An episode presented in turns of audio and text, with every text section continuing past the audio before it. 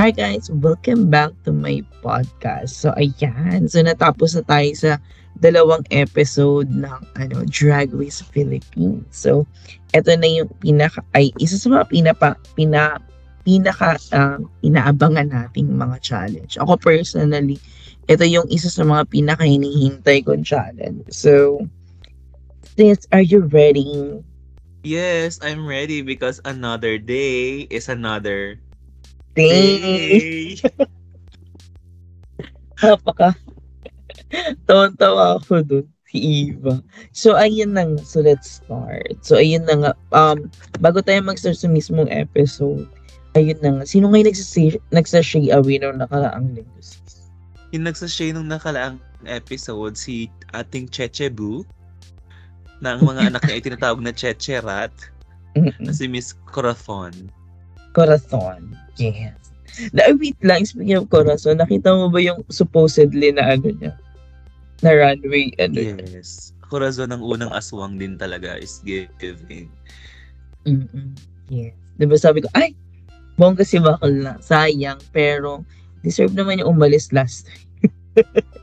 Sorry na sis, pero deserve niya naman matanggal yung nakarang episode. Pero yun na nga bilang um, today is the girl group challenge.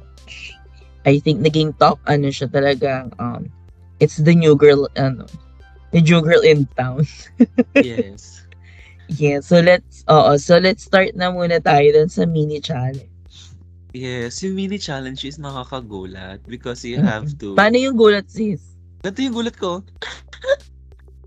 Ganun. Ganun yung yung gulat ko. gulat. Di, pero nakagulat siya kasi parang you have to to vote or rank everyone. Tapos- Pero yung Mhm. setup niya, hindi siya parang very Pinoy, no? Parang very Western yung yung setup nung ano, Nung parang botohan. o nung botohan. Pero hindi rin naman siya same na talagang boboto ka. Parang ranking kasi talaga siya eh. So, Mm-mm. rank mo siya first to last, ganyan. And, parang gumagawa sila talaga ng storyline. Grabe din ang mga producers, no? Gumagawa talaga Oo. sila ng storyline. Pinapakita na, parang gusto lang i-break talaga si Brigading. Pero, Yun ang napapansin ko. Pa- Parang gusto nilang baliin si Brigading. Pero, yun nga, um, I think okay din tong parang way ng pagano kasi medyo na-humble si Brigading. So feeling ko mas magiging okay yung performance niya na hindi umaano sa utak niya yung pressure na hindi magaling ako, magaling ako. At least ngayon na-humble siya na parang kung ano yung kaya kong ibigay, ganon. Feeling ko in a way, ganon yung naging epekto nung last week na antak at saka yung ranking this episode. Ikaw ba, ano bang take mo dun? ako naman, yes, talaga para medyo shady talaga yung ginawang, ano, ginawang botohan. And then, oo, um, may ginagawa lang silang villain storyline sa kanya na gusto nilang i-achieve.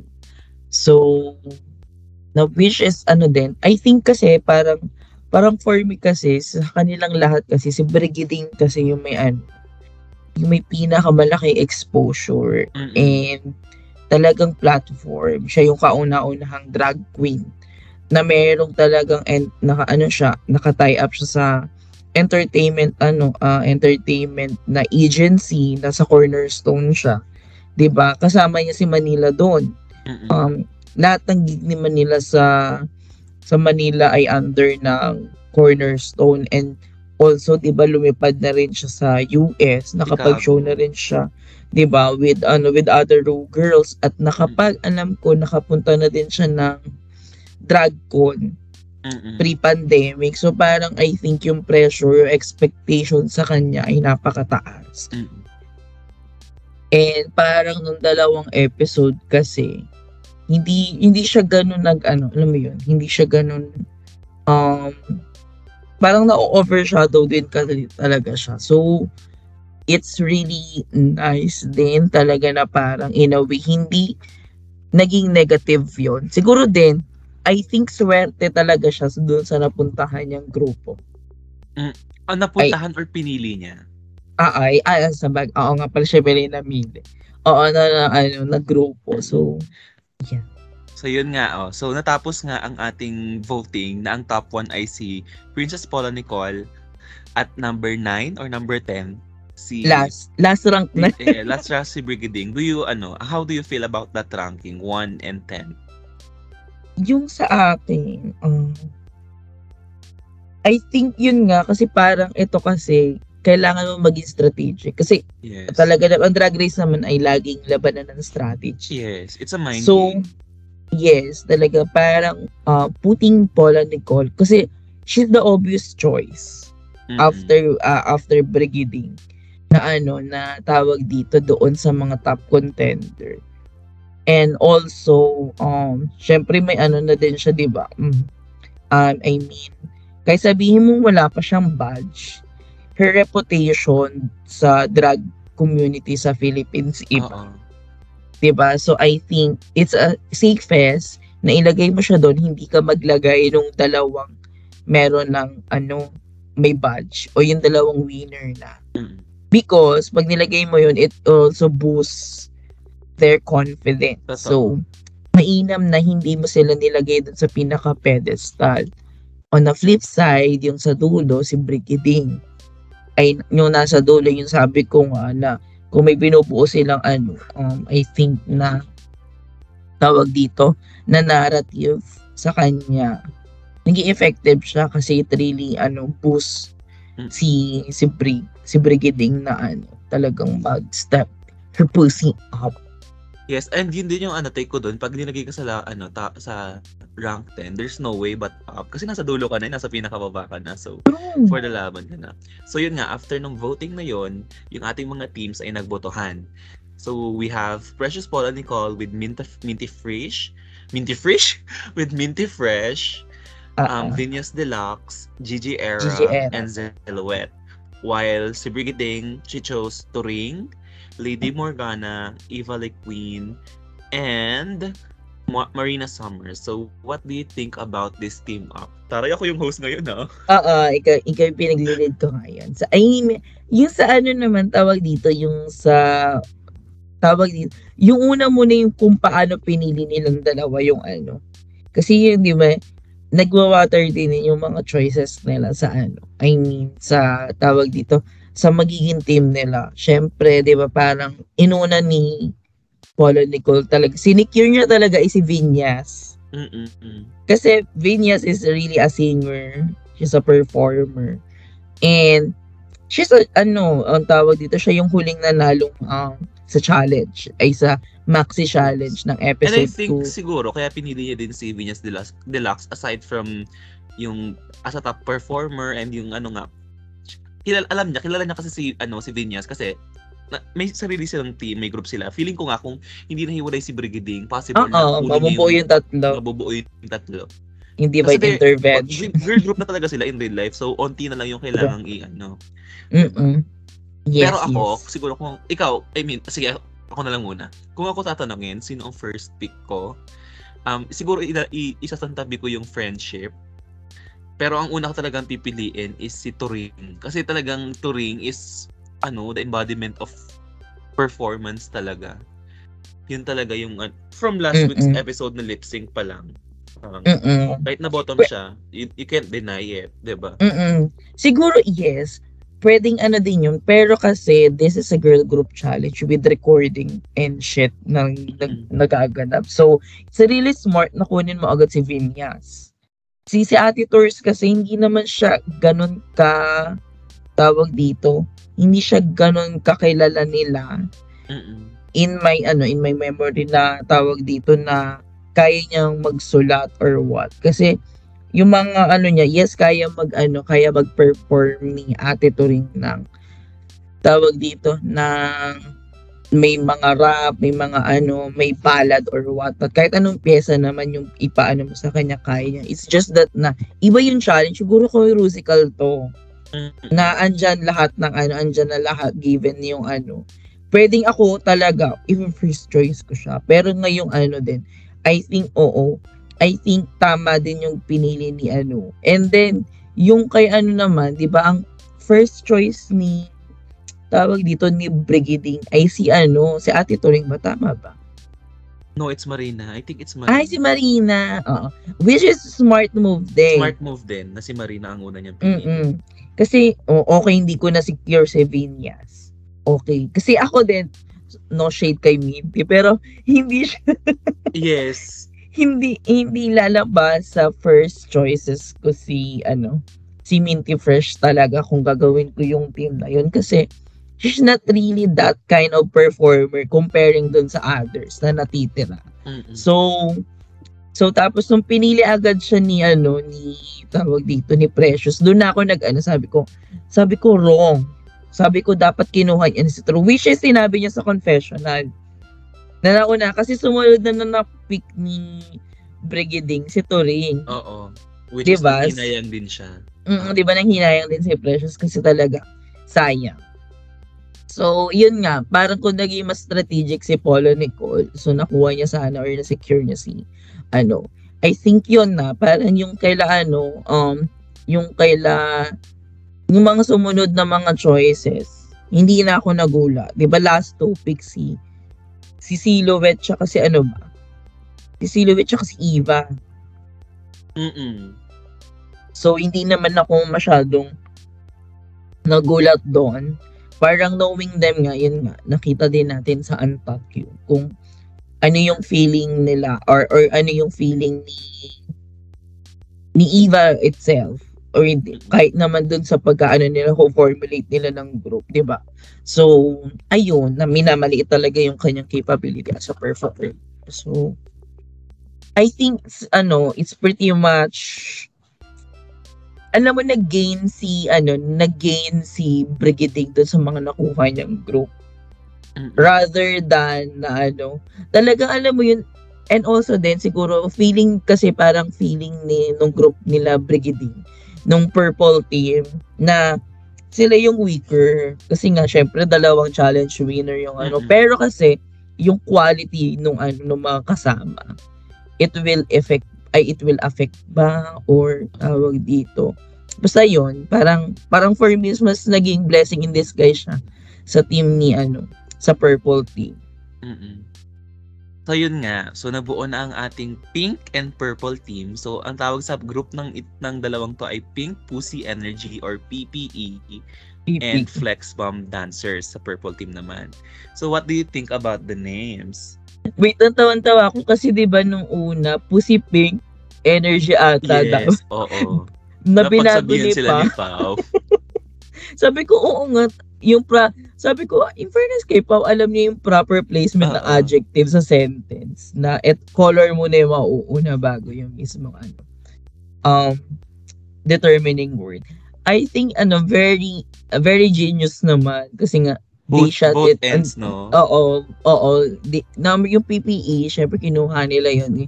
In the middle of pandemic, and ayun Pandemic, talaga oo. yung isa sa mga pinaka lagi natin naririnig because of COVID, yung PPE. And yung flex bomb, It's a nod to our ano talaga, Yes. original girl group na nagpalaki talaga sa ma- lahat ng mga bakla. yes, ang mga nagpalaki sa mga akla. Yes, So, ang sex bomb. um, Kasi hindi natin oo. kailangan lumaban o bumawi. Laban lang ng laban. So, okay, nag-start na silang magsulat and they were sharing about their thoughts about the lyrics and stuff. Mm-mm. So, um, um, ang pinaka na, natatandaan ko lang talaga with anong nag-sharing na sila is dun sa team nga ng Purple Energy because dun sa team nila mas kumukuha sila on their flaws or on Mm-mm. their parang mas hina-highlight nila yung yung yung weakness nila to become a strength. So, mm-mm. for me, mas nag-pop off talaga sa akin. Mas, mas nag-pop off ate sa akin yung discussion ng Mm-mm. Purple Team. And, and I think, um, the way they discussed it, they helped each other. So, parang feeling ko, they created a bond together. How about Mm-mm. you, Miss Eza? Oo, I Um, think yes, mas naging cohesive yung um, purple team because yun nga parang they really ran through doon sa mga stories nila, 'di ba? Nung una may mga pinresent silang ano, maganda yung message pero walang rhyming. So Mm-mm. Phoenix nila yung magkakasama para maayos yung rhyming. And then yung yung balance nung ano nung grupo is talagang ano I think yung doon sila kasi nga bilang bilang ano bilang ano um tawag dito wild card or tawag dito yung parang weaker team Mm-mm. sa tingin ng kabila Mm-mm. the underdogs yan bilang at sila yung underdogs talagang nag-push sila na mag-focus doon sa ano yung yung ano mag mag-focus dun sa flossom nila Mm-mm. na ano um na ayun yung gagawin nilang inspiration dun sa music Susu- over nila. Ah, oh yes 'di ba over dun sa kabila na talagang focus sila dun sa strength nila ah, ah. 'di ba so ayun yung ano I think ayun yung naging mas ano ano ayun yung Naging naging parang talaga. oo and and yung naging theme nung dalawang grupo Yes. And one thing that, that I have noticed din na parang wala talagang parang pinaka-head like um mapapansin mo kasi sa ibang ah, sa ibang franchise kapag ikaw ang team leader mag Ikaw yan. ka then i- Mm. oo for the ano ka talaga ang napansin ko dun sa dalawang team natin binibigay nila dun sa mga taong kayang i-lead. I mean, siya pa rin na mag-lead pero Mm-mm. ibibigay niya kunyari for example choreography. Yan, tulong-tulong tayo dyan. Or kunyari sa pagsusulat ng lyrics, nagsasuggest talaga sila kung anong mas okay and stuff. Mm-mm. So, yun talaga ang ganda ng ginawa nila na ganon. lang to add din kasi I think yung yung sa purple hindi yung sa purple lalo kasi they really boast yung ano yung confidence Mm-mm. ni Eva kasi bilang siya yung last pick and also ni Brigading siya din kasi yung last na ano doon sa votation Mm. so parang parang for me naging ano yun naging positive yung effect nun sa kanila talagang parang talagang hindi sis And last, ah, alam mo yun, di ba? I, I mean, tayo sa mga bakla kasi, di ba? Parang gano'n, hindi ate, papakabog ka ba? Oo, and, and lalo na, ka, ka-team niya, Diba? si Turing, na grabe ang kanyang ano words of affirmation. Plus, ka-team din nila, si Lady Morgana, feelings! So, wala, wala talagang, talagang Oo. mabubus ka talaga malala doon. Oo. Diba? Yun, yun, and wala din kasi sila, nag, hindi sila nagpapataas ang lima. Ng ihi, wala nagpataas Oo. ng ihi. Pa, talaga. para napakabayos natin sa purple. Hindi tayo bias sa purple kasi parang kapag if you go to that pink ano, Pussy Energy, wala silang ibang sinabi kundi tatalunin namin yung purple team. Wala wala, wala akong iba narinig kundi nag-focus sila sa purple team whereas sa purple team nag-focus sila sa sarili nilang team. True. Parang ganon. Yes. Alam mo yung nakakatawa na ano, yung very high school na ano natin, na pag nagme-mini groupings tayo. Mm-mm. Ano kayang ginagawa ng kabilang group or kabilang section? Yes, Di ba? ganon. Ganon Oo. talaga. It's very Pinoy. Pinoy, pick Pinoy ano, energy. So yun nga, True. um, after nilang mag-group and magtulungan sa pag-write ng lyrics, we go off to the main stage and we see our president, the Her Excellency. Yes, Period. Miss Madam President Nadine Lustre. So what do you think about Miss Nadine Lustre being our ano, being our mentor for this challenge? Well, firstly, before ako magbasa ng mga comments, kasi may mga mix, ano, mix, ano sa kanya. Tawag dito, mix reviews ng mga tao Mhm. about doon sa presence niya and whatnot. Pero ako kasi, nakita ko kasi si, si Nadine, I think doon lumabas yung pagiging artist ni Na- Nadine, yung pagiging recording Mhm. artist na kasi she's a singer-songwriter. So parang alam niya yung formulation ng buong ano, kung, kung ano, kung paano nabubuo yung isang tawag dito isang pyesa. And also, she's a former member ng Pop Girls. Yes. 'Di ba na Sobrang fan ako ng Pop Girls talaga. I've known Pop Girls since I was in high school kasi naglalaro ako ng audition. Kung alam niyo po yung audition, guys, it's a online game. So, meron silang, pinromote sila ng audition and ang una ko talaga Mhm. narinig sa kanila is Crazy Crazy. So, iba talaga. Uy! So, feeling ko fit naman talaga din si ano, si Mm-mm. si Nadine Lustre to mentor this because first and foremost, naging member siya ng ng girl group. Second, she's a recording artist talaga. She's working alongside Mm-mm. with ano um uh, yung team ni James Reid. So talagang Sa Careless, siya dito. Malaki talaga yung input niya dito. Mm-mm. So yon. So first group na sumalang ay ang ating Pink Pussy Energy or PPE. The They PPEs. started recording with Miss Nads and grabe ang Miss Nads natin. Parang sobrang impressed talaga siya sa ating mga girls. So what do you think about their session with ano with Miss? Yung una yung sa PPE nga din. Oo nga yun. Very ano.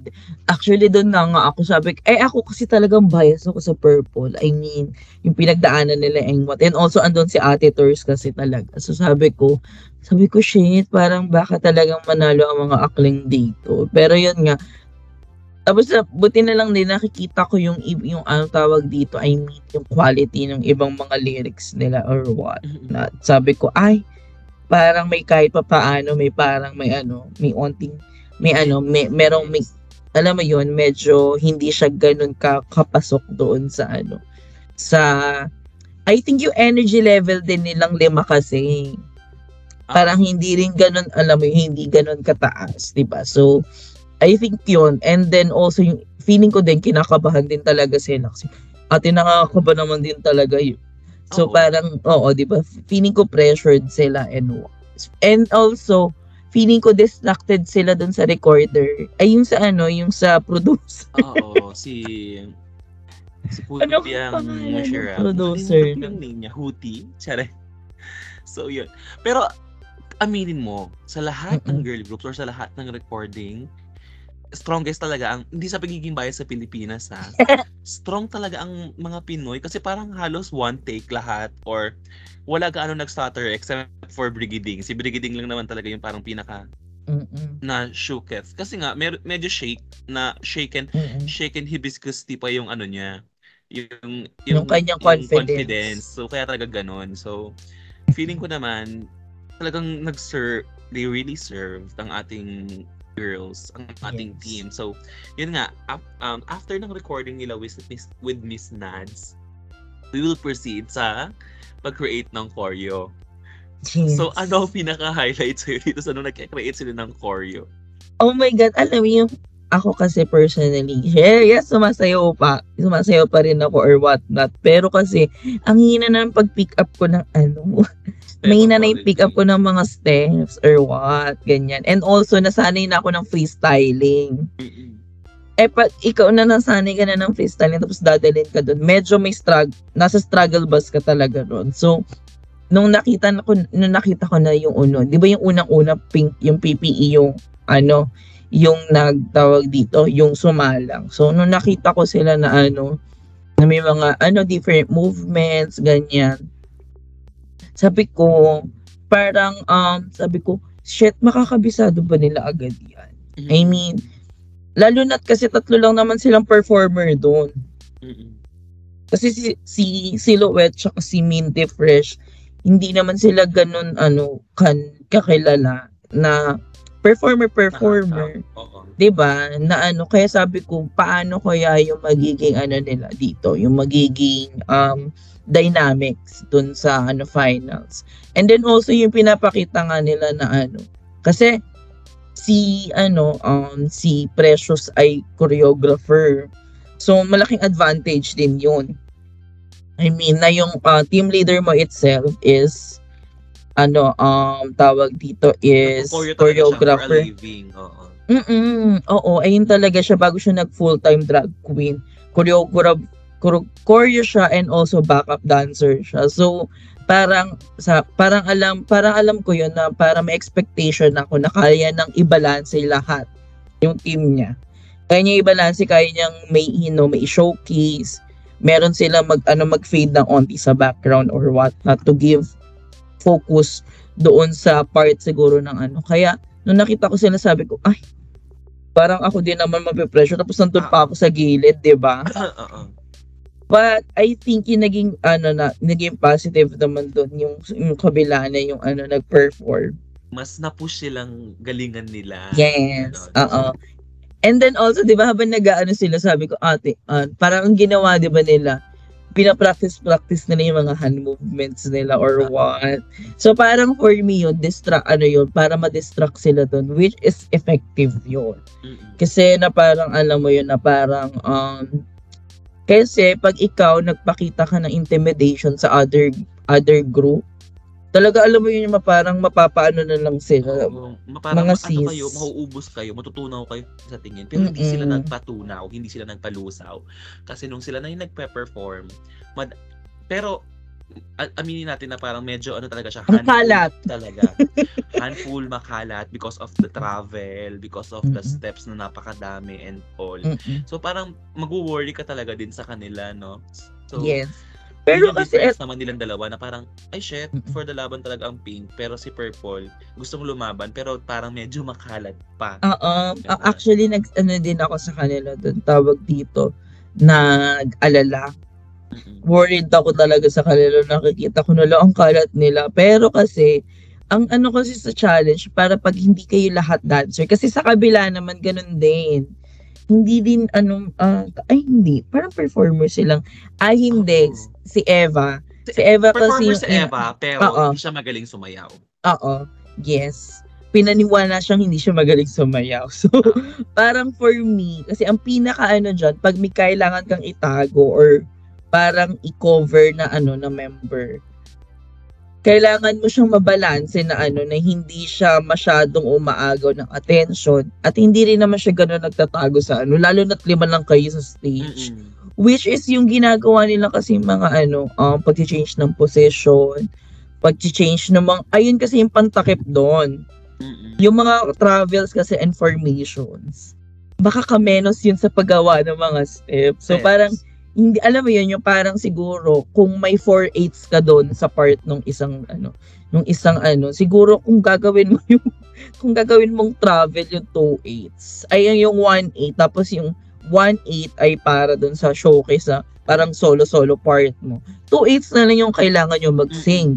Which is napaka-genius nung ano, kung ganun yung mangyayari doon sa ano, sa dynamics nung magiging number nyo, 'di ba? So, ayun yung ayun, ayun yung magiging ano doon, ayun yung positive impact no na hindi mo na kailangan mag-isip ng mga steps para doon sa ano na yung buong 4/8 na yung nagagawan mo at least kahit pa paano madidistribute mo yung ano na dalawa na lang yung kailangan nating ano kabisaduhin lalo na short amount of period of time lang yung kinakailangan nila to perform. 'Di ba? So ayun. So yun. So tapos na nga mag-rehearse ang ating teams. So nag nag-ready na sila and makikita naman natin yung mga outfits nila and all. Hindi ko na ito Yes. papatagalin mo dun sa may sa may outfit nila. Mm-mm. Pero ang gusto ko lang sanang daanan kahit konti yung the way bago, bago sila mag-perform sa stage. It's giving pic Pinoy uh, energy talaga. It's the prayerfuls na parang, Lord God, ikaw na pong bahala po sa amin ha. Yet, talagang it's very, not only, ano, parang it's very Pinoy talaga. Ganyan talaga. Minsan nga, pagbabiyahe nga lang tayo, di ba ganun na, parang sa Mm-mm. ano. So, itong performance, lalo na pag performance, present talaga si prayerfuls. Yes, So, the prayer is she's ano, monitoring our queen of words of affirmation talaga ang nag-lead. Alam mo, pinakahinanap, pinaka, eto lang naman, pinakahinanap ko lang to. Alam mo yung magkakakapit ka ng kamay, yung the cross arms. Ayun yung iniintay ko actually na ano. Kasi di Kasi ba, hindi pag, nila ginawa. Oh, diba, Ganun, tapos- ganun talaga tayo, no? Ah, di ba? Oo. Kasi after nung ano lalo na kunyari may mga cheer dance kineso, may mga ano. Di lang Di ba, Jordans alam mo, kahit sa volleyball, di ba gagano? Ate, for the ikot, for the ikot pa yan, di ba? Tapos Oo. biglang may for the cheer ng team name. Oo. Ganon. So, parang sabi ko, sana tinodo na nila. Eh, may- pero ayun talaga yung nakakatawa na ano, nakakatawa na nakakatuwa na Yes. makita yun on the TV. pero sabi ko, uy, that's very, ano, that's very Pinoy na eksena. Ako din, sobrang enjoy ko yun. So, let's proceed to our main stage. So, hindi natin kakalimutan ang ating Mama Pau. So, what Mm. do you think about Mama Pau's look? Wala. Uy! Cherry, hindi, alam mo talaga, yung- on the past three episode, talaga namang ano, she really owns the runway. I Oo, she- mean, she's giving elegance talaga. No? Parang, mm-mm. ay shit, hindi siya magpapagupog kay Mama Ru. Minsan nga mas maganda pa looks niya kay Mama Ru eh. um, Minsan, minsan. The Ay- Butterfly one. wait, hindi siya, hindi kasi minsan for me. Madalas. hindi parang yung tatlong looks na yun, parang never, never, Napul- syempre, syempre maraming ano, marami ng episode malamang si RuPaul na nagdadamit-damit. Pero itong tatlo niya, kaya niyang kabugin lahat ng yun. Oo, medyo Hindi yun sa ano, ha? look niya.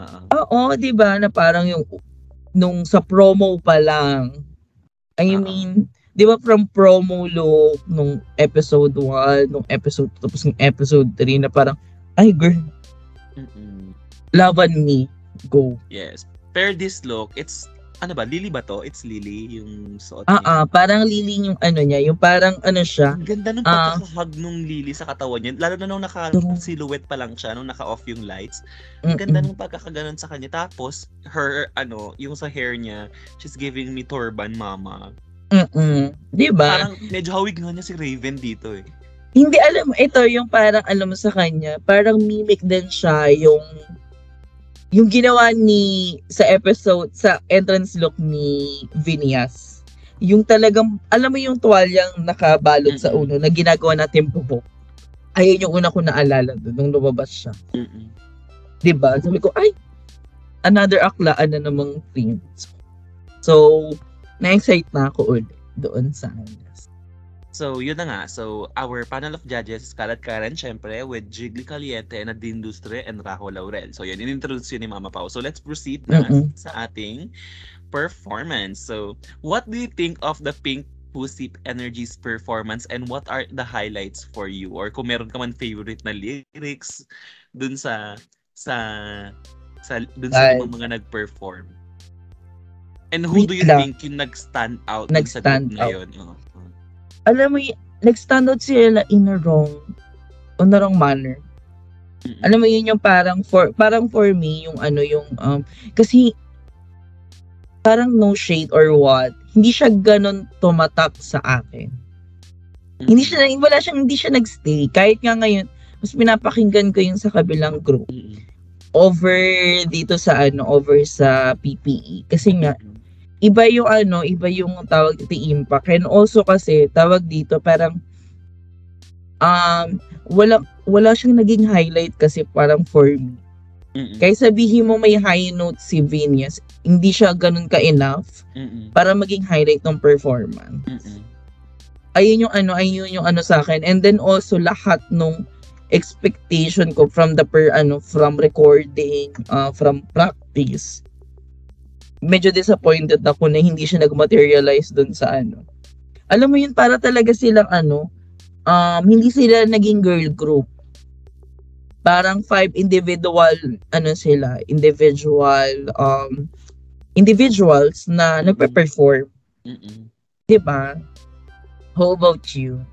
Sa akin naman ate, yung girl, yung Pink Pussy Energies, well to be honest, they started off rocky.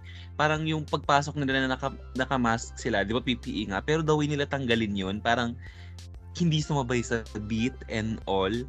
Parang yung first, talagang first na first 8, second 8 ng performance nila. Parang, ah, ganun, so ganyan. Parang ganun agad din tumatak sa isip ko. Then first, first na nag-perform is si Precious Paul Me. Nicole. Ay, Nicole. oo. So parang sa akin, hindi ko nakita si Precious Paul Nicole na naging performer that night kasi hindi niya kabisado yung lyrics niya. Hindi Mm-mm. niya kabisado yung lines niya. Then the rest, blur na talaga lahat sa akin. Parang sa performance nila, kung meron na magiging highlight, siguro yung pag-change nila ng wig. Yun lang siguro, then wala na. Mm-mm. Pero meron akong favorite line na paulit-ulit. Hindi ko alam kung bakit. Pero favorite line ko yung, maliitin ka man nila, at least maganda. Yung line to ni Kay Minty. Fresh. Oo, Oo. parang ewan ko, tumatak yun sa utak ko. Pero other than that, wala na talaga.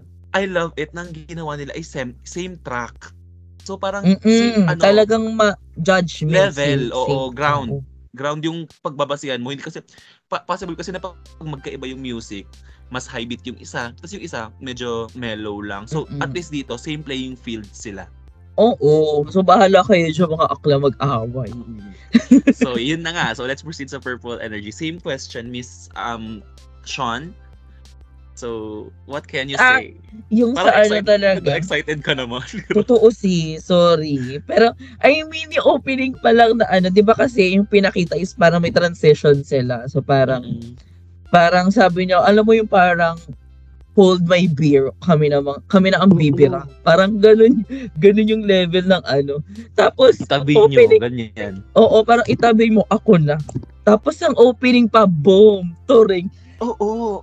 Mami turing naman for the baby. O, di ba? Na parang, boom, touring. Sabi ko, ano ba yung tawag si dito? Tapos may bading pa dun sa ano niya. I mean, it is a, a really nice, re, ano, tawag dito, representation ng yung word na bading. Oo. as positive na empowering siya. Hindi siya bading na madi-dishearten ka or magiging negative connotation yung word na bading. Kaya sabi ko, ate, napaka-empowering agad ng opening, ano, no opening, Actually, ano nila. pansin ko talaga sa team na to, very pang, yung message nila talaga, it's very empowering. Yung team as a Yes. whole, di ba? Mm-mm. And then, yung isa ko pa nagustuhan sa team nila kasi meron sila yung, i- may mga tigi, yung mga line sila na sabay-sabay silang nakanta. Sa salita, oo. 'di ba? And I think maganda siyang ano, kasi pang hype yun, number one. And then also, mas nagiging cohesive sila, nakikita mo or nararamdaman mo, ay, ano sila, talagang with the, ano, with the, with the support talaga sila sa isa't isa. So, ayun yung ano, tawag dito. Parang lahat nga sila may ano, alam mo lahat sila may matatandaan kang ginawa eh. Yes. Oo. Diba? So, Lahat ayun kay. Mm, 'di ba? So parang parang for me, ayun yung pinaka um I think nagustuhan ko doon talaga sa buong performance nila. And also, yung in pag incorporate nila ng ano, pag incorporate nila ng steps ng laban bawi tsaka ng spaghetti. Sabi ko, okay, we have a winner, baby. 'Di ba? I mean, genius yon hindi lang dahil yung sa steps because Judge si Paulo. At saka And also judge- talaga sa. Di ba, judge si Paolo na deeply connected sa Itbulaga, which is saan naman din talaga sumikat yung kanta ng Sex Bomb. And kung saan din Just, Um, I talaga. sumig, oo. di ba? So, how about you? Alam ko mas ikaw yung magbibigay dito ng insight. So first and foremost, I want to start with their outfits. So hindi natin natakil yung outfits kanina ng Pink Pussy Energy pero with regard sa outfit nila, simple lang eh. Ang simple lang talaga ng, ng Mm-mm. outfits nila actually. Pero pag tinignan mo sila, grupo talaga sila as in same shade of purple. Mm-mm. Tapos simple lang talaga, tas lahat sila naka tie high boots na pare-parehong color black. So mapapansin mo pa lang doon pa lang sa outfit. And siguro the way nila in-start yung music na parang may surprise effect sila na nakatalikod silang lahat Mm-mm. nag-stand out yun sa akin pati yung tun tun tun anong tawag doon? Um the yung magkakasuno yung hindi sabay-sabay Succession. yung succession. So nag-stand out talaga sa akin yung succession ni doon And sa then also, I I mean, naging, di ba, iconic yung lip sync ni Ate Tor. So, alam mo yung step niya, in-incorporate, incorporate niya pa din talaga. Di ba? so yun. So um uh, outfit succession then sa mga lyrics talaga nila Kasi hindi ka lang naman magbe-base dun sa performance nila. So, w- nag-perform nga sila, what if magaling sila mag-perform pero walang hinuha yung lyrics. Pero for me, lahat talaga may hinuha. Eh, lahat parang merong touch siguro din sa mga tao. Like, Mm-mm. first, yung kay Mami Turing, she's ano embracing her body positivity. Plus, yung itong si Bading, gaya nga ng sabi mo kanina. Second, si um, Evil Queen. Feeling ko siya nire-represent niya ang ating mga, um, yun nga, yung sinasabi nga na hindi daw magaling sumayaw, pero yes. kaya naman as long as you put your mind into it. Oo, So, kasi mamaya talaga- nga, oo, para kasi mamaya napaniwala ka lang na ano, napaniwala ka na hindi ka magaling kasi ayun yung sinasabi ng tao. Pero magaling ka naman pala talaga. Sadyang ayun lang naka-implant sa utak mo na hindi ka magaling, 'di ba? So, ayun. Then, Miss R- Marina Summers, oh my God. Alam mo si Marina talaga, yung rap niya, yung verse niya, Mm-mm. it's giving talaga and hindi hindi ko hindi siya yung masasabi na parang ay si yabang naman to parang may pinanggagalingan pa rin kasi siya eh. Mm-mm. Yung angs ng ano niya, sa yung it's angst- really, oo, may pinanggagalingan it's- siya na yeah, parang it's giving me CL, period. yes parang oy eh, malaking compliment yun kapag galing sa Yeah. kasi you love CL talaga so malaking compliment yun para kay Miss Marina ha ay wow talaga Oo, very, very, I mean, yung ano nila, very girl crush concept na talagang ano, na ano, I mean, doon naman ako na ano, um, na-expose sa, sa mga groups, ba Kahit naman sabihin mo yung, ano, yung, yung sex bomb, empowering din yung mga kanta nila, oo ba So, yun nga. So- So, so we have the three girls. So, meron pa tayo Mhm. si Brigading, her verse, like, ang parang pinaka-verse niya is yung talagang, alam mong, ano siya eh, um, tawag dito, ah, sikat talaga siya. Pero the way niya sinabi yung, yung version na parang small boy with a dream to fly to other countries. So parang Mm-mm. very empowering pa din siya. And lastly, Yes. si Lady Morgana, nag, nag, ano talaga siya, yung language talaga nila. Oo, oo, nagbisaya siya. Nagbisaya is sabi ko, siya. like, Parang, girl. Mag-Tagalog kayo, mag-English kayo, mag-Bisaya ako, parang gano'n. Oo. Kasi Wala ayun talaga yung strength. Yun talaga yung brand niya. As, for me talaga, this group is, it's, it's giving. And also, balik kay Brigading naman din. Dito na lumabas yung brand niya. Sabi ko, sabi ko ito yung brand ni Brigading. Mm-mm. Ito yung ano na ano niya na talagang she's a really a good performer. She can slay any song or what not. Kasi nga ayun yung ano, ayun yung natatandaan ng tao sa kanya. Pag nagpe-perform siya. So parang kasi naging issue siya actually sa Twitter. If it is if drag queen should have really a branding. Sabi ko, eh, parang for me, yes. I mean, syempre, parang ikaw, kunyari ako yung ano, Anong promoter. Ano, what sets Mm-mm. you aside? Parang Yes. Kailangan makita ka nilang ganun. Parang, parang for me, ako ibubuk mo ba ako na ito yung hinahanap mong ano, ito yung hinahanap mong kind of performer, 'di ba? Ito yung mga piyesang kailangan mong kantahin. So, tama tama bang mo kung i-book or mas ibang iba yung kunin mo? Kasi ayun yung ano nila ayun yung ah, pinaka ano nila branding nila. Kaya sabi ko yes kung kunyari kung masyado ko yung kasi paano daw magiging ano paano daw magiging flexible ang mga queens kung parang ikukulong natin sa branding nila? Sabi ko ha hindi mo sa ikukulong. Ayun yung I think more on papasok yun sa identity nila. Kasi lahat lahat ng tao may sa kanya-kanya tayong branding kahit hindi tayo drag queen. I mean, Oo, lahat talaga may brand. 'di ba? Na parang kunyari ah, oh, naghanap ng host tong ano, may isang event.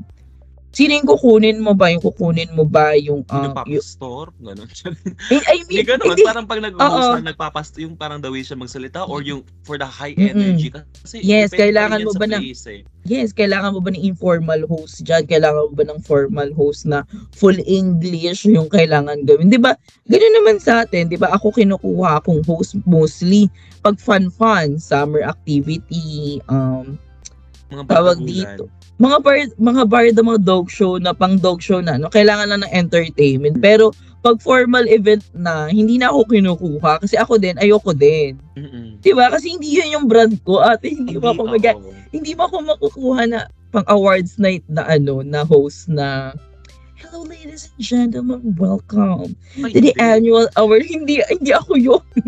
so parang ayun yung ano, I think doon papasok yung branding ng ano. Ako. So, I agree diba? with you, yes. Diba? So, yun. So, yun. Go. Ayun. So, tapos na tayo sa performance. Ah, nasabi naman natin ang gusto nating masabi. So, let's proceed sa ating runway looks, which is called Shake, Rattle, and Rattle. Rampa. Au! Ginaya si Paulo. okay, so tapos na tayong mag-usap regarding their performance. So, let's proceed sa runway. And ang ating category ay Shake, Rattle, and Roll. Au! so, yun nga. So, just to give a, um, an idea, Shake, Rattle, and uh, Rampa is a nod to Shake, Rattle, and Roll na parang American Horror Story natin. Yes. Yun talaga yung American Horror Story Mm-mm. natin, yung Shake, Rattle, and Roll simula pagkabata, napapanood natin yan. So, Oo. ang pinaka-gist ng Shake, Rattle, and Roll is giving monstrous looks, parang based off folklore or kung ano man yung mga ah, ano natin, mga myth- myth- mythical creatures natin sa ah, yeah, it's all about mythology, Philippine mythology and Ah. mga ano. Yes. So, ayun. Go, let's start na kay Precious Paula Precious. Paula Nicole. So she went in the ano with the Diana Ross wig and removed it to uh, a bald cap. So ikaw Mhm. Ate Eza, ikaw muna tatanungin ko what do you think about this look? Ito ay, ito yung classic na aswang with the Chanax na ano, na tawag dito na, tawag dito na storyline. Which is, ayun yung binigay niya sa runway. I mean, alam mo yun na parang nakakatawa-tawa pa siya no, nung una. But, yung doon sa backstory pala kung bakit yung ano niya na parang, Uy, it's talagang grabe talaga. Sobrang nakakaiyak For- talaga yung story. para kang mapapakry talaga din naman doon sa backstory nung ano niya. Kasi, Nung una, di ba parang okay, ang cute, may tatlo siyang anak, tapos yung isa pinagapang niya pa, di ba? Parang sabi ko, nakaka, nakakatawa siya talaga as in, nung ano, nung pinresent niya, pero nung in-explain niya yun sa dulo, na parang sabi ko, Tangers! Like, alam mo palang ganap. parang why? di ba? So, akin naman, ang take ko naman dito sa runway niya to. Kasi ang dami ko nababasa sa Twitter na parang ang ang off daw nitong runway na to and all. I mean, itong as a whole. Pero for me, kunyari ito kay Miss Precious Paula Nicole, the way niya pinresent yung runway, hindi siya talaga pang Drag Race US or ibang branch. Kasi presentation, Drag Race Thailand, feeling ko medyo ganun yung Oo. feels nung ginawa ni Miss Precious, Precious Paula Nicole. yes. And ang ganda nung pagkaka-present niya na parang may gumawa na ba sa ibang bansa na may nilabas biglang baby sa stage na ganyan. So wala pa naman nangyayari ganun. So for me, kahit hindi ganun kaganda or kabongga yung look, dinaan talaga ni Miss Precious Paula Nicole sa Paano? presentation. Oo. Yes. I think yun din. I think nasa ay pagiging ito nga kasi tigilan yung ano, I mean, ito yung pinaka mindset yung when once you judge na yung drag race page. Kasi she's Dapat really uh sa ano. yes, she's really a stand-alone na ano, na franchise. I mean, Natutunan kaya- sa, natutunan natin Sa Race Thailand, Oo. oo talaga kasi talaga yung sa. Thailand. Ate, hindi ganun kabubongga yung ano, yung um, tawag dito.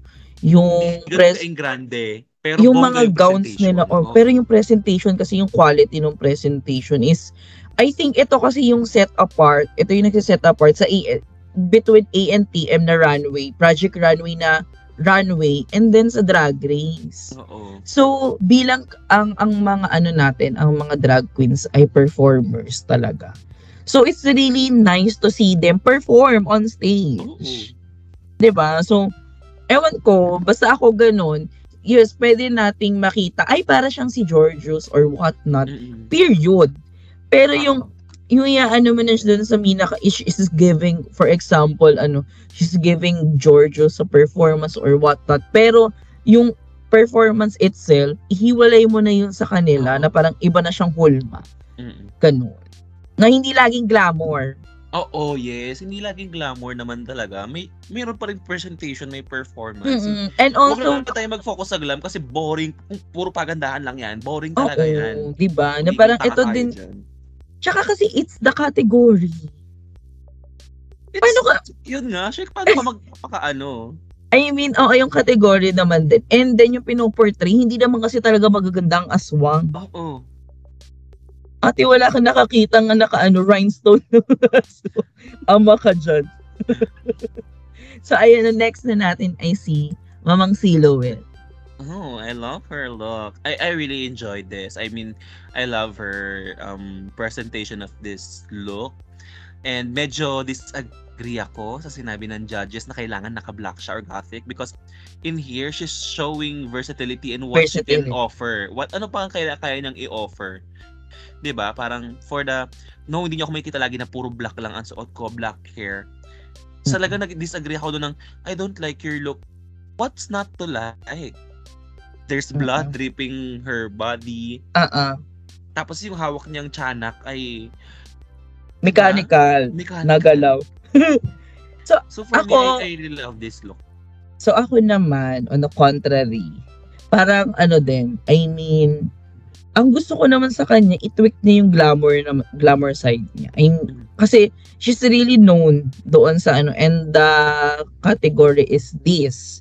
So ano ba yung ginugusto, ano ba yung gusto niya? Ayun nga din, alam mo, may point kasi Gigi eh. alam mo, gusto mo i-portray.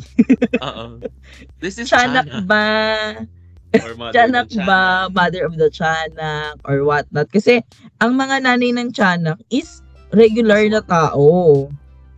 Yung tiyanak kasi is, ano yan, um, depiction siya sa mga unborn na babies. mga the babies na pinalaglag ng mga bangulang ng mga nanay nila because it's either rape victim sila ng mga prile or what not. Ayun yun. So parang medyo ano siya, may, may mga pagka-revolutionary side yung Mm. ano, representation ng. Chana. Yes. And then, kaya din nung kay Precious, mas nagme-make sense yun. Kasi, di ba parang ano siya, para siyang naani, para siyang buttered. Kasi Hmm. nawalan siya ng buhok. Oho. 'di ba? And then also yung suot niya is very uh, pure or what not, 'di ba? Tapos Pure biglang white. may Oo. 'di ba? Na I mean, this is, is, is ayun talaga yung pinaka story nung ano nung buong look and also nung mga Chanaks or what. Ito namang si Mother of the Chanak. Kaya sabi ko, um, kasi yan nga yung parang depiction ng Chanak. So parang for me, hindi ko na gets yung bakit bakit ang ganda niya. I mean, kung ako kung kung ang ang point niya is maging queen ng mga vampira kasi we also have our, our own ano vampiras. Mm-mm. So Feeling that's dapat mas nag-go na lang siya sa route na yon sa vampire. Oo. Kasi with the fangs. Yes. And Oo, kasi- niya talaga, ang ganda ng suot niya, pang vampire talaga din yung suot Oo, pang ba Oo, she's giving me ba vampire ganun. So parang ako yung ganun na lang sana yung ginawa niya. Sa or if she want to ano tawag dito to maintain her glamour side, pwede siyang pumunta dun sa mga ano um sa mga ano natin, tawag dito sa ah pwede siyang kumuha dun sa mga goddesses natin, si Mayari, Mm. Yun yung yung, actually, yun yung na-miss ko dito. Sa, kasi Mm-mm. folklore siya eh. Mas nag-focus sila sa kasi Sa dahil yung sa siguro sa pangalan na siya, rattle and roll. Oo, Feeling ko I think. doon. mm-mm, Pero kasi folklore eh. So, Yun. mm-mm. So parang actually, ako may din. isang, may isang, mamaya natin i-discuss, pero may Ah, parang isa naman na hindi siya nag-go sa route na yun. So, mm-mm. let's So, proceed yes. sa ating next. Ayan. Ayan si Minty. Fresh. Yes. I love this look for Minty Yes. Fresh. Um, tama eh, parang tawag dito, manggigimot. Hindi, I mean, yung mga witch doctors natin talaga.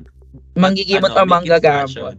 But make it fashion. So parang yung bones and yung construction nung ano nung nung suot niya plus yung hawak niya.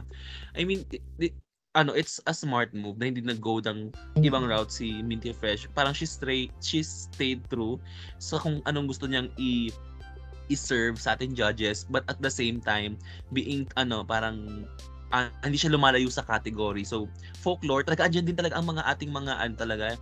Lalo na sa mga shake, rattle, and roll, kapag nakulam ka, di ba, mag-ano kayo, may nakikita akong sa mga kandi-kandila. So, for me, this is a high, um, sa ano ah, sa looks ah, this is a high for me talaga. Yes. it's coming from Minty Fresh. Oo, I mean, this is drag version nung Mm-mm. mismong ano.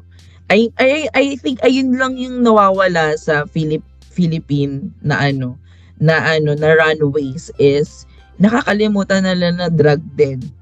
Yung ano, Mm. 'Di ba parang nung sa Sagala, tsaka sa ano, sa um sa Filipiniana, may straight up Filipiniana na binigay.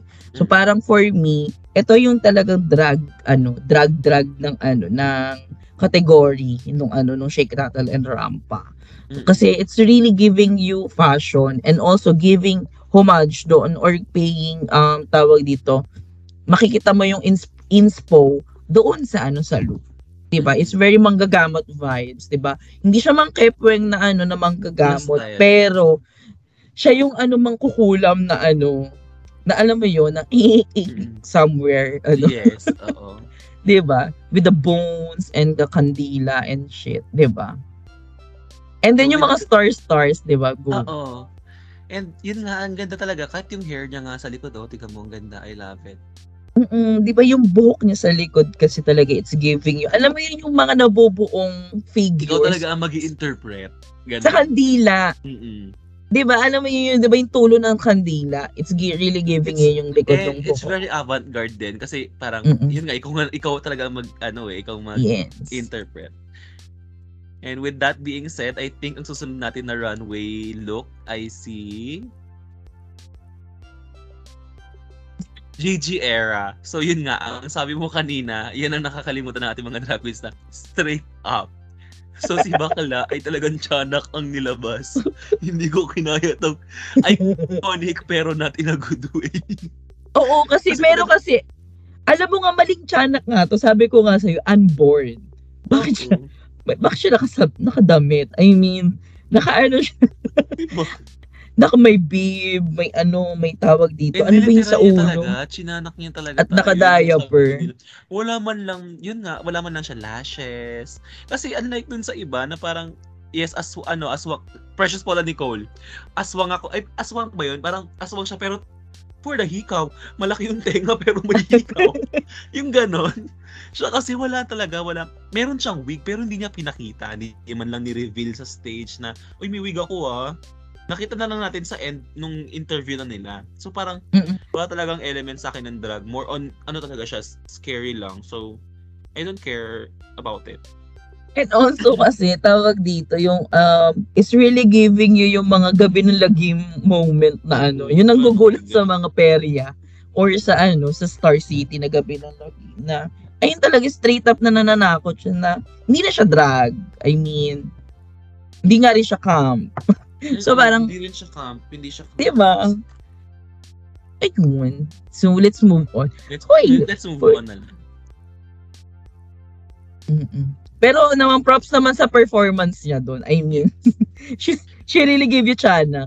Ayan. so next na let's natin is to si Venus, Venus Deluxe. Si so, Mrs..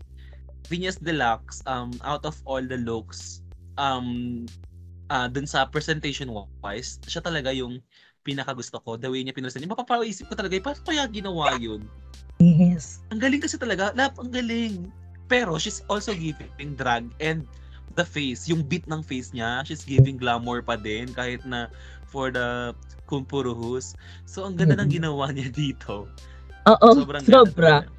Oo, ay yung perfect illusion nung ano, nung drag na ginagawa niya is sobrang ano sabi ko nung lumabas siya, alam mo yung pa- kasi na- una talagang pumukaw sa akin is yung muk, yung talagang Yung beat. makeup niya.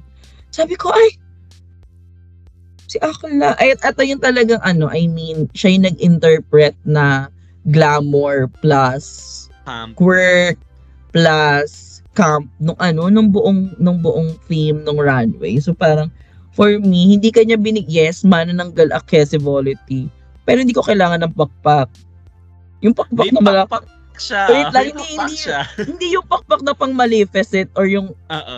yung alam natin na pakpak ng ano, ng manananggal. 'Di ba? So parang for me and then oh, yun nga mapapaisip ka. Ako din tinitingnan ko siya matagal bago siya Paano nag-reveal. ginagawa talaga? Paano niya ginawa? Nakaganyan lang pala siya. For the side nila pala si Ami. Uy, pero pero ang hirap dun ha. Oo. Baka magka-scolio ka dyan. Oo, oo, parang props to ano, to the school, yung community. Charing. So ayun yung ano, ayun yung parang sabi ko, ay, I die. Sobrang ano, I think ano din, um, marami ding views yung ano, or retweets na nang, nakuha to sa ano, sa Twitter. Iba talaga ang pasabog ng isang Venus Deluxe. Every week, wala siyang, lagi siyang may highlight. Every week may highlight si Miss Mm-mm. Venus Deluxe talaga. Yes. Hindi mo siya nananalo pero bugs, andyan siya. Mm-mm. Ay, Let's nako. proceed to the next look. Ay, wait So- lang, yung reveal muna. So yun nga, yung kay Venus Deluxe, nag-reveal siya na pinakita niyo yung ate naman yung puwet mo lang. Ka Talaga- naman siya. Talagang weird yung pinakita niya. Oo. Pero yung pakpak nga, meron nga siyang maliit na pakpak nga. Sabi niya, at meron akong pakpak. Kasi pag manananggal ka, may pak, pas, paano naman lilipad yung kalahati mo kung wala kang pakpak? Totoo. Pero paano ka naman lilipad kung ang pakpak mo ay pang butterfly? At yung katawan mo pang manok, gano'n. Oo, gano'n. Sabi, "Ba't napakaliit naman ng pakpak mo ate, parang pekpek na ata yan. Uy. Di ba? So, parang sabi ko. Pero yun, I mean, it's a gag. Gag High drag, moment. high drag. Mm-mm. yes, So of next, course. proceed to Miss Tringibility. Yes. Ang kanya naman ay tik-tik. Yes, I love this, ano, this look for, um, Ate Tours. Miss Turing, the way, yung pinre, the way niya pinresent tong look niya na to. Mm-mm. One comment lang siguro, I don't care about kung nakail siya or not kasi shake and rattle and roll naman tong ano, ang pinaka-comment ko siguro is that yung undergarment, magiging Michelle Visage ako this time ha. Yung undergarment niya na sinuot dito is color white or parang beige. Kaya nung tinaas niya yung paa niya, nakita ko agad yun na parang, ay sayang sana nag-black na lang siya na panty sana. Kasi nakakadis nakakadistract yung pink na panty. Aminin mo rin yan, Ate Eza. Mm-mm-mm. Pero ang ganda nitong outfit na to, out of all the three looks na pinresent niya sa runway or sa main stage, Eh, best look niya na to. best look niya na to. Ay, So sana oo, susunod, talaga. magsunod-sunod pa. It- best look niya na ano to eh, dun sa three. True. It, it, it also, ano, tawag dito, complemented yung body niya. Mm-mm. Di ba? Without sacrificing yung pagiging body positive niyo or Oo. what na. So, Ayun. And also, yun nga, yung, yung ito, yung presentation ng tik-tik as, ano, as part ng methodology natin or what. Drag din siya, di ba? Na hindi lang siya straight up tik-tik na talaga may dalawang pakpak na for the fly, fly, fly siya. Hindi, tsaka ang So, gusto ko dito sa ano niya, na, na ang pinasa niya is parang ibon talaga yung ginawa niyang TikTok. Kasi Mm-mm. marami tayong ano eh. Kasi syempre, wala pa naman talaga nakakita ng TikTok or kung meron man, iba-iba sila ng pagkakasabi. Usually kasi pag ang TikTok, sinasabi nila mahaba yung dila. Pero iba yung pagkakapresent niya. Kasi Oo, sinasabi siya- din nila na ibon ng mga TikTok eh. Mm-mm. So- siya ito yung siya yung ano animal version kasi yung iba nga half human half ano half bat ata Iguana. yung ano Half iguana. Uy! Okay. half bat half bat lang kasi hindi siya naligo ng buo Uy! Ay! Wrong. Okay, let's proceed to our next runway which is Pipay Kipay. I mean, no, Miss Eva Le Queen.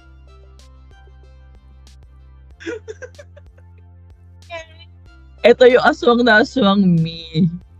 Yes, she gave it aswang talaga. Sa Aswang, mm Ito, uh, it, oh, oh, so for me, itong aswang look ni Miss Eva Le Queen, it's drag din talaga. Drag, but make it um nakakatakot.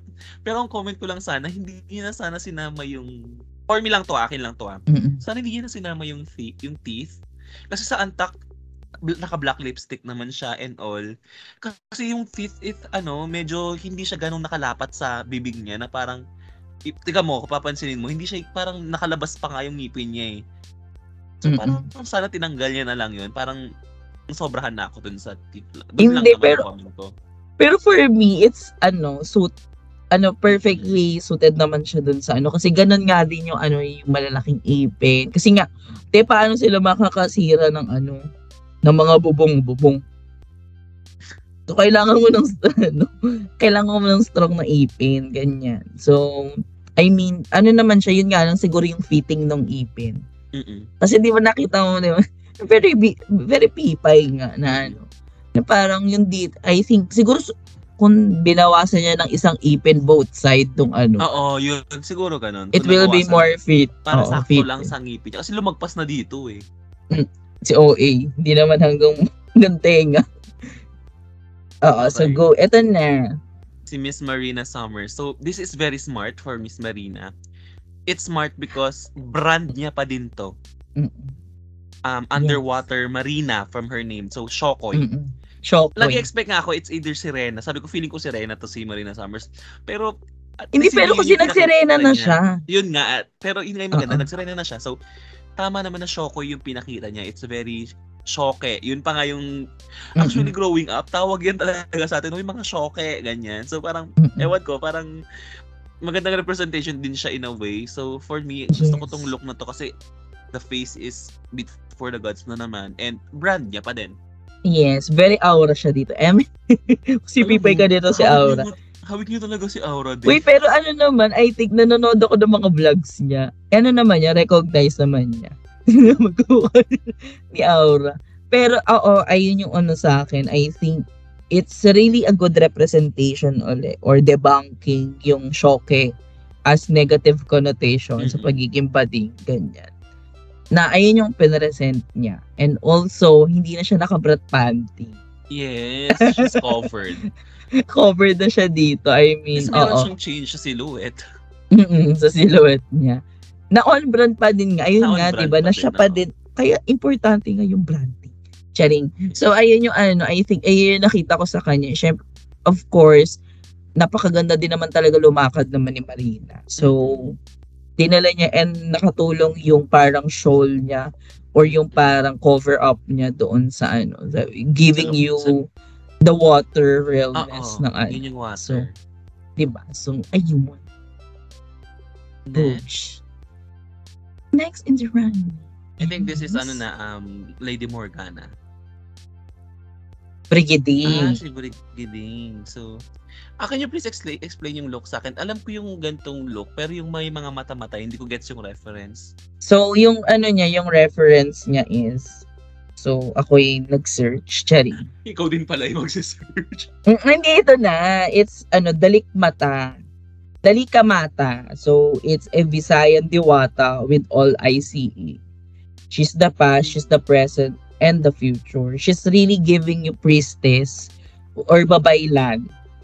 Oo. Ayun yung Yun, inaano. yun yung niya. nakuha ko. Babay, alam ko, bay, babaylan siya. Pero hindi ko Mm-mm. gets kasing reference nung, nung mata. And I Oo. like na parang nag-go off route siya. Oo. na hindi siya ganun ka monstrous na parang oo may blood sa mata niya medyo iba yung eye niya pero it's different dun sa ibang mga nauna na runway looks lalo na dun sa Yes. first group na tatlong tiyanak agad yung nakita natin so parang kung Mm, meron tiyanak ako makikita mauumay na ako Mm-mm. Kaya nga ano, sabi ko, nag-ano din ako na sana, ay sayang hindi sila nag-ano talaga explore dun sa Philippine ba? mythology. Pero yun nga, be giving the lockdowns and shits. So, kain ka I understand din kung bakit Uh-huh. na ganun yung nag-end up ng mga runway. Pero, ito talaga high, re- high remarks or high regards kay ano, kay Brigading for Oo. ano bringing this ano kasi nga ako personally hindi ako ano hin- ako fan na ako ng mythology ng Philippine mythology pero hindi ko siya kilala nung ano nung nung sinabi niya or yung kinuwento niya yung ano yung tawag dito yung story doon behind the look or what not yun lumabas na ano she is really giving you uh, a Visayan ano And a na different side of her, a different side of her din. Kasi she's Mm-mm. giving polished glamour and shit. Mm-mm. Ito kasi medyo, aminin naman natin, hindi siya ganun ka-polished, di ba? Pero yes it's still her and maganda yung presentation niya. Hindi lang siya lumabas doon na nakaganon. Yes. So next na natin ay si Lenny. Le- Lenny. Lady Morgana. So, ito yung Oo. sinasabi ko kanina na parang yun nga, hindi talaga siya, fo- ito folklore talaga to. Si Lady Mo- yung kay Lady Morgana, si sino nga ulit to? Sarimanok. Takunawa? Ay, Sarimanok yan. Uy! Yung pala si Di Makunan. ba? Di- Yun, tas Sarimanok. Oh, from ano, um, Sarimanok. Nasa ano ba to? Um, ano nga yung From the Visa? Visayan. Hindi, at saka meron tayong libro na may Sarimanok. Hindi, hindi siya Sarimanok eh. Si, Si Ibong Adarna. Ibong Adarna. Parang Sarimanok siya, pero hindi siya Mm-mm. Sarimanok na si Ibong Adarna. Siya yung pero parang, parang- ganon. Yung version ng Tagalog. Kasi Tagalog si ano, Ibong, Ad- Ibong Adarna. eh. Ah, Ito kasi is from, ano, at I, I think mas na-incorporate siya sa Muslim. So, nasa ano siya, kaya nasa very Mindanawan yung ano niya. Pero ang Zamboanga talaga is, is, rainbow-ish talaga yung kulay niya, no? no which yes, is makulay talaga. siya. So, Mm-mm. Kaya if you're familiar sa Vinta ng Zamboanga, ano yon derive yun from Sarimanok. So, it's either parang gold yung kulay niya or colorful yung ano niya. Mm-mm. It's kaya nga it's really giving you din ibong Adarna realness. So. Kaya gusto ko din to na nagpumunta si Lady Morgana sa route na to na ina-expect ko nga siya, siya yung sa, doon sa sampo, ina-expect ko na siya talaga ang magma-monstrous look pero nilaban niya tayo sa ano sa Phili- nabinigyan niya tayo ng for the justice naman dito sa look na pero ah, pero ako in-expect ko na magsasarimanok siya at Okay. some point. Bilang kasi she's really want to represent Mindanao. sa bagay. at her best. So parang in-expect ko, ang siguro kung ako lang, kung hindi sa pagmamalabis, kasi mahaba yung ano, eh, alam mo yung palong kasi ng ano, sana parang mahaba. pamohok. Pamohok sana. pamohok, pamohok naman siya. It's just that na maikli lang. Hindi siya, alam mo yun, kung siguro kung, it's hindi namang floor length, pero kung if you give me na lampas ng puwet na buhok, Na buhok. na ganun yung rain, rainbow yung kulay or what. Siguro mas ano siya talagang pakak yung ano niya, ma- magiging mas pakak yung runway niya. So kung, kung may gusto mag-sponsor ng wig kay Lady Morgana para ma-perfect yun. Go na Mrs. Venus Deluxe. Oo, sa mga misis, mag-PM na kayo kay ano, Phineas. Hindi, ayun lang talaga sa akin kasi tinaman na sayang oh. Sobrang liit ng mga Mm. keme nung ano niya. Kasi ayun, sobrang ganda kasi na ano, ng Sarimano, kung makikita niyo siya. Ay, kala mo nakita ko na din eh. I mean, yung mga ano niya, yung mga photos niya, Mm. sobrang ganda. So, mas maganda pa sa Peacock. Yeah. Or Talaga sa ano? Maganda siya sa peacock. Or sa mga Phoenix na ano. Mm-mm. Na- Ay, talaga siya sa Phoenix. Mhm. Ayaw So, patalo. Kasi pero competitive masyado. So, ayun, I think, So yeah, tapos natin yung runway look natin. So let's proceed sa ating judging. So, for the judging, ang sabi ni Oh, Mama diba? Pau, panalo ang ating um panalo ang ating purple team at ang pinaka winner ng challenge na to ay si Turing. Do you agree? Yes.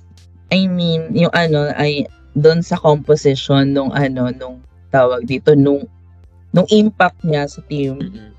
I think parang lahat naman ng queen ay doon sa grupo nila is even Brigading na leader is talagang nag ano naman siya nag-agree Yes, nag na deserve ni Ate Tours yung ano yung win na yun.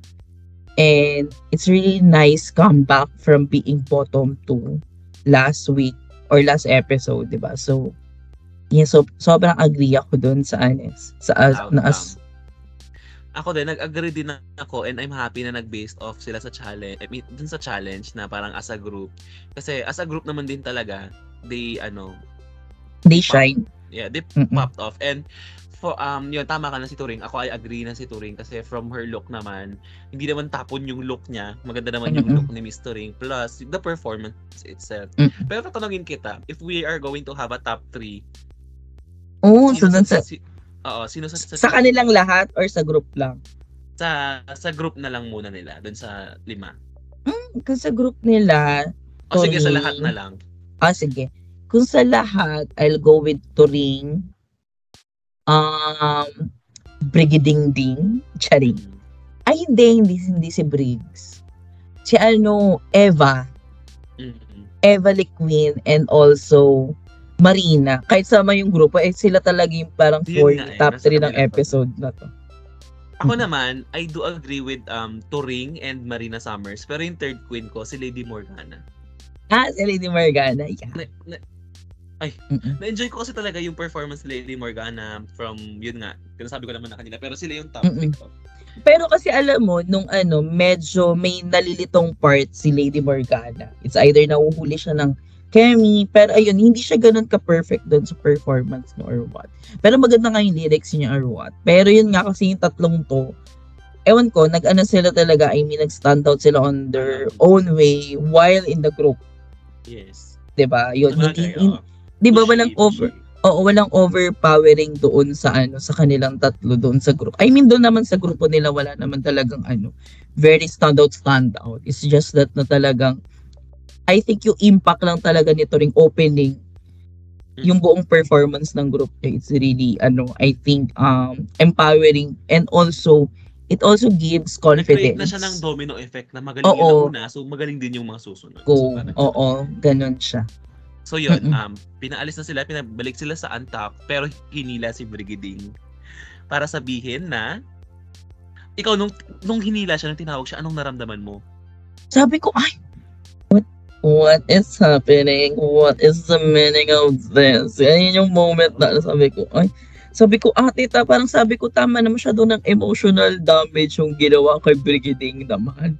So Sabi to ko, be honest, akala ko hihilain siya para sabihin na I'm sorry Brigading, hindi ka makakasama sa Anta kasi isasama ka namin sa bottom. Sabi ko, tang ina, ang sakit naman nun, top yung group po, tapos biglang mabubottom ako. Pero buti na lang, it's ano pala, nung tinatawag siya, it's parang pagkakamusta, which is hindi mo talaga makikita to sa ibang drag Mhm. franchise, which is I like talaga na parang merong pag-catch up, pero sa main stage. Pero nakakatuwa talaga siya, may pag-catch up sa main stage. Pero ang saya kasi, na kahit hindi siya yung pinaka ah, nag-lead talaga dun sa mga performance. Pero as a leader kasi, you can, you should be a, a really good listener din. So parang as a leader, ginagawa niya. At yun, na, na-comment nga siya nila Pau.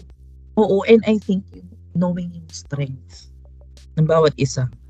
And yung mismong strength mo, kasi minsan kasi as a leader, for example, you tend na kunin yung mga responsibility. O sige, ako na. Kasi it's either nahihiya ka mag-delegate ng task or whatnot. Or naapakan yung pride mo. Kasi nga, hoy, ako leader. Oh, so, for the follow kayo sa akin. Pero si, ah, si, ano, si Brigading naman during that time, hindi naman talaga din siya nag, ano, talagang she gave way na, okay, oh, ito yung mga standout. O, eh, dito ka magsa-standout. Sige, ikaw mag-lead siya. And also then, hindi siya gano'n na-apektuhan. I mean, hindi lumabas. Na-affected siya doon. I think yun siguro din nakatulog. That, yung pambubus ng groupmates niya, ni Ate Tours especially, doon sa ano niya, doon sa mga ginagawa niya na hindi kaya niya, kaya natin to, 'di ba? Go go go. So ayun. Yes. So yun, pinabalik na sila sa main stage. Then ang ating bottom queens ay ang ating Pink Pussy Energy. So, tama ba na sila ang bottom queens? At kung meron ba ang top, I mean bottom 3 sa'yo, sino yung bottom 3 queens for you? Okay. Bottom 3 for me doon sa ano, ah sa group. Oh shit, ang hirap. I mean, uh, yes, oh, given na si Gigi, tsaka si, deserve naman ni Gigi, tsaka ni, ano, yung mag-bottom 2 ni Gigi, tsaka ni Silhouette. Yung sa top, yung pangatlo ko kasi, medyo alangan ako kay Precious, tsaka kay kay Minty. Kasi, pareho maganda yung runway nila. Pareho maganda presentation. Pero yung doon sa main challenge, ewan ko, hindi ko alam kung masyado ba ako nag expect kay Precious. Doon sa ano niya. Or, doon lumabas yung pagiging ano ni Precious na nag-giveaway siya. Alam mo yun, nag-giveaway siya in a sense na na-outshine siya. Mm-mm. While naman si Minty, I mean, kung ano man yung ina-expect natin sa kanya, ayun naman din yung binigay niya. Mm-mm. Di ba? Oo, So medyo rin. medyo mahirap ako doon sa kanilang dalawa. Ako, if I'm going to be honest, wala sa bottom 3 ko si Silhouette. Mm. Ang bottom 3 ko talaga ay si Gigi Era. Syempre, siya talaga yung pinaka-bottom sa lahat ng mga bottom. Kasi, kahit i-incorporate mo yung challenge, Hindi din eh. yun, hindi din talaga. Kahit puro split-split siya doon and energetic. Mhm, The way niya inano yung lyrics and all, hindi, hindi ko gusto. Minty Fresh naman, kahit high yung look niya, nag-fade talaga siya sa performance. And ang baba ng energy. Talagang, ano lang talaga siya, literal look queen na parang, ganda lang to. Di, parang ganon. I mean, at, at least consistent siya sa lyrics niya. Maliitin man nila, at least maganda. O, di ba? Parang, doon ka din mapapaisip eh, na parang, ay, okay ba na maging consistent ka sa lyrics As of mo? this, Or- ano, parang simula episode 1, episode 3, kung hindi mo napanood yung Untact, kung walang Untact tong franchise na to, parang sabihin mo, walang personality. Parang ganon. ano siya, very plastic. Uy! ganon. So, yun yung bottom 2 ko. Bottom 3 ko pa si Precious Paula Nicole din. Yun nga, Mm. sinabi ko naman kanina nung performance na hindi niya alam yung words na and all. So, yun yung top 3 ko. So, yun nga, bottom 2 natin. Bottom. Bottom ay three. sila yung bottom 3 natin. So, bottom 2 natin, ang nag-lip sync ay sina um, Silhouette and Gigi Era. So, sa tingin mo, nung mag-lip sync sila, sino sa tingin mo yung mananalo nung nung hindi mo pa napapanood? And or what do you think about this lip sync? Ano nga yung lip sync song? Glamazon? Charing. Ah, Ay, oo, Glamazon. uh Alam mo, disappointed ako sa kanta itself. Sabi ko, eto na yung time para mag ano, mag crazy crazy oh. I mean- eh. Kasi nun sila din eh. Oo, crazy crazy or para paraan para. Gulat yung tiyanak nagpapara-paraan. Nasira yung buong childhood mo tiyanak, dahil sa para crazy for you. Naloka ka mismo. Hindi, ayun nga, parang sabi ko, ay sayang. And underwhelming yung lip sync. Compared dun sa first two na lip sync. Alam mo, parang for me, oo, I mean, hindi siya nag-live up doon sa standard nung dalawang senate nung dalawang lip sync na Oo. And nauna. yun nga, nag-expect ako sa sabi ni Mama Silhouette, I'm a lion when I perform. Mm-mm. But I think she's just lion the whole time. The lion and the Hindi. lion. Hindi feeling ko din kasi naka-apekto sa kanya yung nangyaring breakdown niya sa ano, antak. Siguro. Pero, Kasi nakapanood din naman ako ng performance niya sa Talk with Boy Abunda ba yun? Magaling naman siya, pero Mm. ano siya, parang pag nag-lip sync siya, more on face, more on emotions talaga. Kaya Mm-mm. pag mga high beat siguro, dun siya maliligwak. Pero Mm-mm. dito sa dalawa, kahit puro stunt si ano si Gigi Era. Stunts lang naman kasi yung kaya niyang gawin pero hindi niya mabigay yung emotion ng kanta. Lalo na tiyanak siya. ayun yung sinasabi ni Ate Tors pag nagle-lip sync. Yung iba, kinakanta lang nila or sinasabi lang nila kung ano yung lyrics Pero without even emotion. ano, knowing the real emotion ng mga song. And then also, alam mo nga, parang for me ha, no shade at all, deserve yun ng double shanty. Ay, siya Shay Away. Double sa Shay. Di ba? Kasi na alam mo ba, di ba, pinapanood ko rin, ah, feeling ko pinapanood mo din yung ano, ikaw din yung isa na nanonood ng Drag Race Thailand sa HBO natin. Oo. Kasi di ba, Binabalikan ko nga. di ba may isang lip sync doon na pinaulit ni Art Oo. Kasi they're not giving the energy para magstay. Para, alam mo yung hung- hunger to stay. Parang ganun yung ano, ganun yung moment na yun. Sabi ko, ang Sayang. Kasi nga ako talaga, sobra ako, sobra ako nag expect sa magagandang lip sync this, this season. Ako din. Kasi Mm. we're, we're known. Well, we're known. Uy! They are known. Oo. Our They queens are known. Oh. Um, talaga mga lip sync assassins. So, ayun. That's the end of our episode. Ay, hindi. Umuwi si JJ. Do you agree? Ay, hindi. Ako, hindi ako nag-agree si JJ. talaga, Dapat do, doon sa shade away for Ako din. Ano, double sa shade din ako. Pero, well yun. Nag, tayo Pero yun nga, if mamimili ka lang isa sa kanila, I think mas safer naman ano. Deserve naman ni Mami Zero. And siguro ano, kasi sa atin parang hindi kasi ine-edit yung lip syncs natin. Parang they show it na parang kung edited man siya, parang panning lang ng camera pero hindi siya yung kinaka, may kinakat katulad sa iba. So parang ganun kasi yung sa atin. So hindi ganong I mean kung meron mang highlights Hindi siya mo parang na-focus, parang multicam lang siya, hindi siya multicam siya. parang hindi siya nire-reshoot no. Oo, hindi siya hindi siya nire-reshoot or hindi siya ano. So doon mo talaga makikita yung raw performance na parang walang halong Hindi pinili yung best o yung Oo, worst mo walang- isa. Yun. So, for me siguro tama naman na ah, silhouette na lang yung pinili. Si silhouette na lang yung pinili. So yun, um, we are going to say goodbye to Gigi Era. What will you miss? Kay Miss Gigi Era. Ako wala. Charot lang. Siguro yung ano, I'm not listening. Charot. Iconic. I'm not mean- listening. Oo, I'm not listening. Gaano siya na lip sync. oh. Sorry sis. Pasensya ka na pero di ako nakikinig sa inyo. Oo, I. Hindi, alam mo, I think na parang na-predict ko din na early out siya. Because nga, yung ay yung tawag dito from the get-go din. Para siyang, para siyang si Prince na ano, na parang hindi sure, Mm-mm. na ano, na parang deserve ko ba nandito. Pero yes, mm I think, oo, parang naano ko din talaga na early out siya. So yun.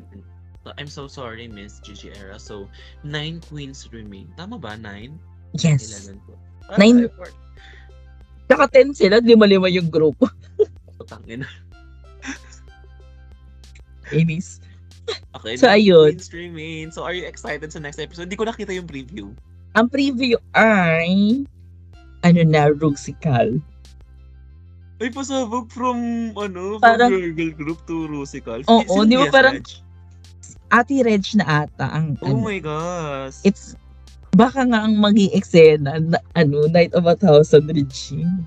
Ang, ang runway. Hindi ko pa alam yung runway, pero parang hindi. Hindi ko alam, parang kasi may nakita ko sa preview ng mga white. So, it's either Perlas ng Silanganan, yung ano nila. Hindi eh, parang yun ata yung look nila sa Rusical eh. Ay, ay, may look Oo, na sa yun yung look Rusical. nila sa Rusical. White. Well, we'll see kung ano mo mangyayari bukas. Pag, oh my gosh, Wednesday na bukas. Ang bilis. yes. Alam mo, gusto ko yung ginawa nila na Wednesday, Friday. Nung una pa, parang medyo ano, kung ano ba yan, hindi sabay. Pero okay na sa akin kasi may inaabangan tayo ng Wednesday. May aabangan ba tayo ng Friday? So yung ikot, medyo parang ang bilis lang kasi Mm-mm. two days off. Hindi, pero kasi parang homophobic na nasa Friday on talk. Hindi. Uy, kasi alam mo kung bakit. Kasi showing din kasi ng Canada Drag Race ng ano Friday. So para for me, okay lang naman na Taray, nanonood na ng Canada. Alam ko hinabol mo yan. hinabol ko, hinabol ko. Hindi kasi tuwang-tuwa ako kay Kimi. Kimi din ako. Si, It si feels- Kim Correct. is about correct. Yeah. The, oh, parang gano'n yung eksena. So, parang for me, it's really nice na, I mean, may nagsislay uli na Filipina na ano.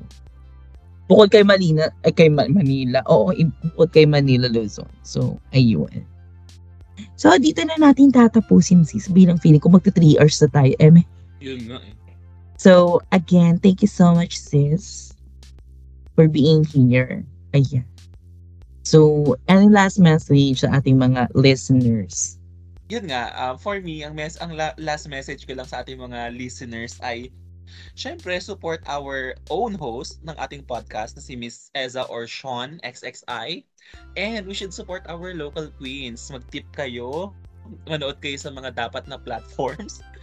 Mm-mm. Yun, go kayo ng mga viewing parties, di ba, right? Yes, oo, 'di ba? I mean, lahat naman sila at at very ano nga, I mean, hiwa-hiwalay sila ng ano, viewing party. So, kung sino yung mga favorite queens yung pwede yung puntahan, kung nasaan silang bar, tuwing Wednesday, tsaka maaga naman yun. So, after office hour nyo, pwede kayong gumora ng poblasyon or ng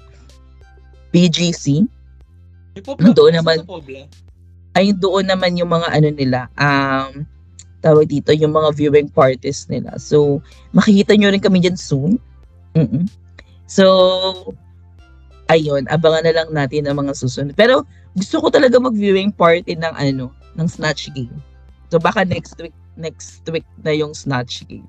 Ito lang naman because walo na lang silang matitira eh mostly or parang sa drag race kasi walo talaga yung laging staple, di ba sis, ng Snatch Game.